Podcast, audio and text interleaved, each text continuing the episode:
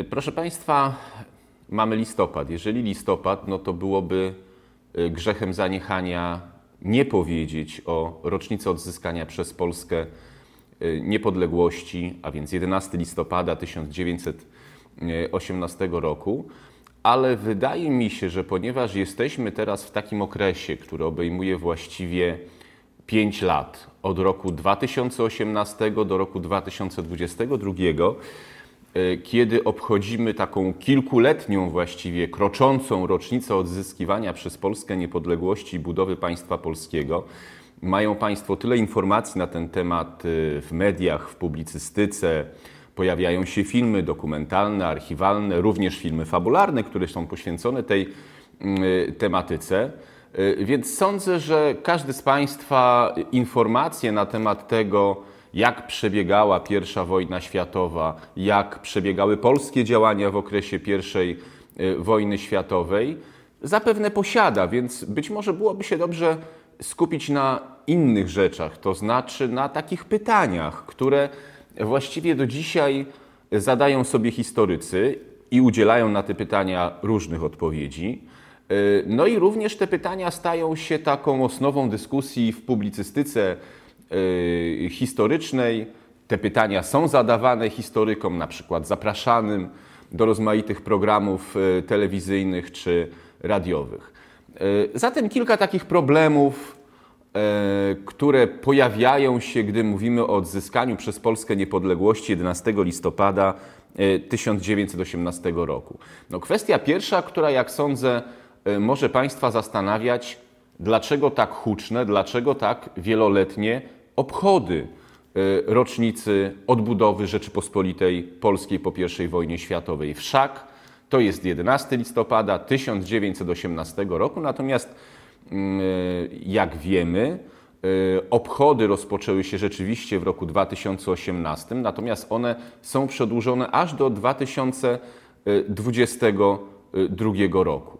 No, proszę Państwa, odpowiedź na to pytanie jest dość prosta. My jesteśmy oczywiście przyzwyczajeni do tego, że ważne wydarzenia, ważne procesy ubieramy w takie symboliczne daty, a więc jeżeli odzyskanie niepodległości, no to nieśmiertelny e, 11 listopada, ale musimy zdać sobie sprawę z tego, że odbudowa państwa polskiego, że odzyskiwanie, właśnie odzyskiwanie, a nie odzyskanie przez Polskę niepodległości, miało charakter dość długiego i skomplikowanego procesu historycznego. Jeżeli rok 1918, no to oczywiście e, przyjazd Józefa Piłsudskiego z Magdeburga do Warszawy, e, to oczywiście przejęcie władzy wojskowej, potem cywilnej od Rady Regencyjnej. To jest ten moment, w którym Józef Piłsudski z brygadiera staje się tymczasowym naczelnikiem państwa polskiego, budowa rządu najpierw Daszyńskiego, a później już w okresie naczelnikostwa Józefa Piłsudskiego, oczywiście rządu Jędrzeja Moraczewskiego. Ale przecież mamy rok 1919, a to jest budowa kolejnych filarów e, Polski niepodległej. Przypomnijmy, najważniejsza rzecz niewątpliwie. W styczniu 1919 roku mm, zostaje wybrany Sejm Ustawodawczy, który ma przed sobą dwa najważniejsze zadania. To znaczy pracę nad ustawodawstwem, które miałoby zespolić trzy zabory w jeden organizm państwowy niepodległej Polski. Po drugie, co istotniejsze, uchwalenie e, konstytucji. Rok 1920 no to jest udana obrona polskiej niepodległości e, w trakcie wojny polsko-sowieckiej. To jest cud nad Wisłą, tak zwana, a zatem bitwa mm, e, warszawska i okrzepnięcie suwerennej Rzeczypospolitej, która wychodzi zwycięsko ze starcia no, z prawdziwym Goliatem, czyli z państwem, z państwem sowieckim. Rok 1921, a zatem rok uchwalenia Konstytucji Marcowej. Zapewne, zapewne również będziemy go y, y, hucznie obchodzić. I wreszcie ten rok 1922. Dlaczego? No bo przypomnijmy, w roku 1922 po trzech kolejnych powstaniach śląskich w XIX, w XX i XXI roku, także po plebiscycie, który, który odbył się na y, Górnym Śląsku, następuje przyłączenie Górnego Śląska do tak zwanej drugiej y, Rzeczypospolitej. Ba, ja nawet mógłbym się y, pokusić o to, żeby stwierdzić, że właściwie i rok 1923 wart byłby namysłu, bo przypomnijmy, to jest ten rok, mm, w którym tak zwana Rada Ambasadorów uznaje ostatecznie przebieg granic państwa polskiego. Językiem współczesnym to byśmy pewnie powiedzieli w ten sposób, że społeczność międzynarodowa akceptuje y, terytorialnie y, funkcjonowanie Polski międzywojennej w regionie Europy Środkowo-Wschodniej w takich, a nie innych granicach, co przecież wcale nie było y, sprawą przesądzoną. To kwestia pierwsza. No ale oczywiście rodzą się pytania następne, to znaczy pojawia się to nieśmiertelne pytanie, kto wywalczył niepodległość. I oczywiście historycy mm, w różny sposób odpowiadają na to pytanie. Niektórzy kładą nacisk, akcentują, że większe zasługi w tym dziele położył Józef Piłsudski. Inni odpowiadają oczywiście, że Roman Dmowski. Jedni posługują się argumentem, no właśnie, tymczasowy naczelnik państwa, naczelnik państwa, wcześniej brygadier y, legionów y, polskich, przywódca polskiej i redenty. E, natomiast drudzy mówią, no hola hola, ale jest Komitet Narodowy Polski w Paryżu, jest uczestnictwo Dmowskiego e, w konferencji pokojowej po I wojnie światowej. E, wreszcie mamy też do czynienia z bardzo konsekwentnym obstawieniem przez Romana Dmowskiego, no jakby nie było strony zwycięskiej w czasie Wielkiej Wojny, a zatem obozu tak zwanej autanty. Zatem jak to wyważyć? Który z tych dwóch polityków położył największe e, zasługi? E, moim skromnym zdaniem najbliżej prawdy byli już w okresie dwudziestolecia międzywojennego polscy konserwatyści. Przypomnijmy, polscy konserwatyści to w poważnej mierze nie są tylko politycy. To są ludzie, którzy wywodząc się z Uniwersytetu Jagiellońskiego są z wykształcenia historykami, historykami prawa. Dzisiaj byśmy też powiedzieli konstytucjonalistami, E, no, wręcz politologami, mówiąc, e, e, posługując się określeniami współczesnej, współczesnej nomenklatury i oni, zarówno Michał Bobrzyński, a zatem wielki polski historyk, wielki autorytet i krakowskiej szkoły historycznej i obozu konserwatywnego w Polsce międzywojennej, ale na przykład także Stanisław Cat-Mackiewicz, czyli konserwatysta pochodzący z zupełnie innych rejonów Polski, przedstawiciel tak zwanych żubrów kresowych. Przecież to jest człowiek wywodzący się y, z Wileńszczyzny, z Wilna, więc z kresów wschodnich Polski międzywojennej,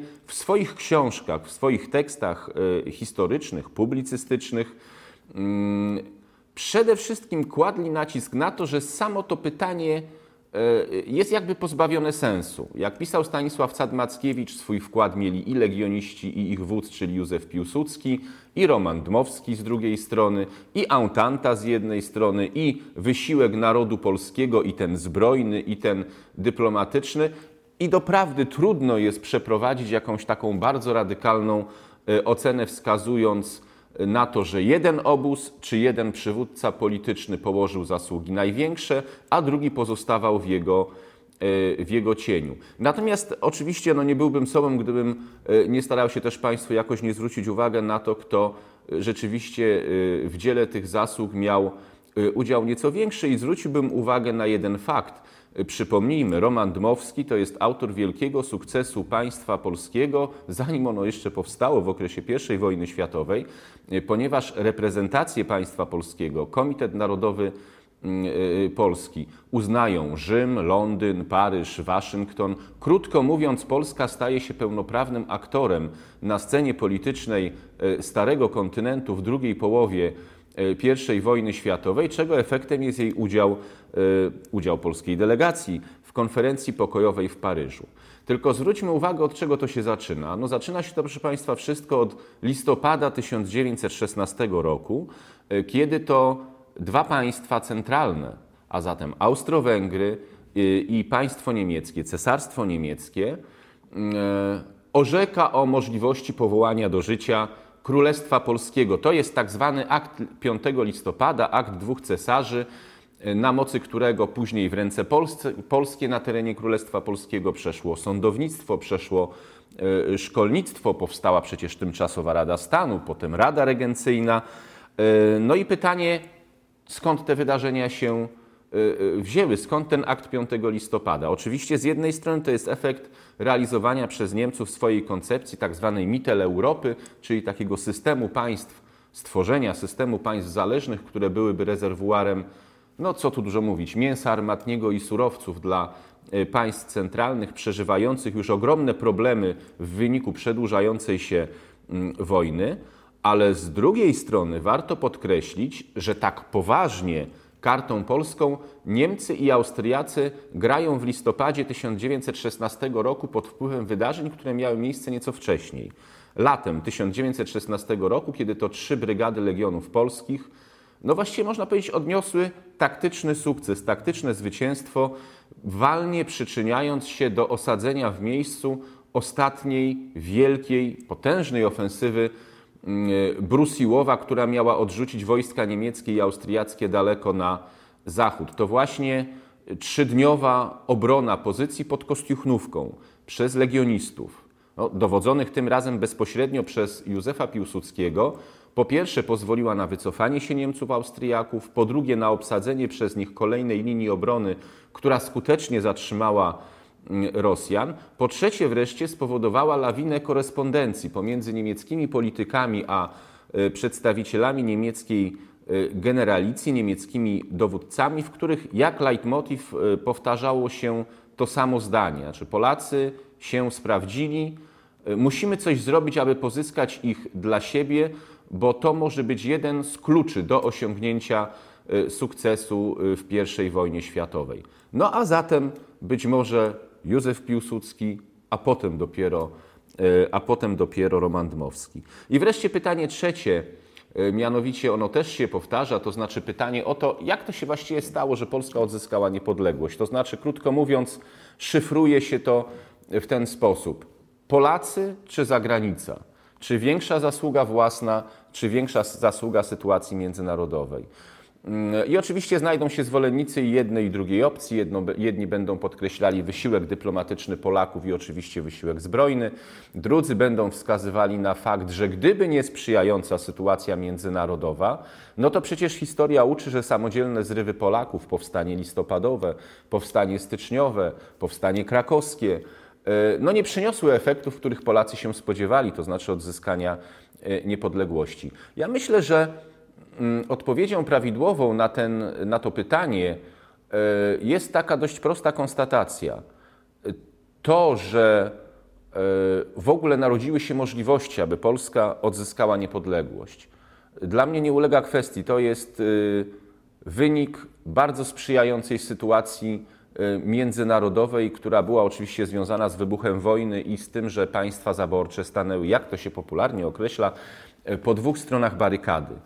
Ale już to, w jakim kształcie Polska powstała, y, to, że Polacy w sposób bardzo zdeterminowany na każdym polu własnej organizacji, działalności wojskowej, działalności dyplomatycznej, domagali się takich, a nie innych obszarów, takich, a nie innych granic, ba czasami postępowali metodą faktów dokonanych. E, popatrzmy na powstanie wielkopolskie czy e, trzecie powstanie śląskie. A zatem ten kształt Polski e, to już na pewno w ogromnej mierze, w przytłaczającej mierze nasza własna zasługa, a właściwie zasługa naszych przodków z pierwszej połowy XX wieku.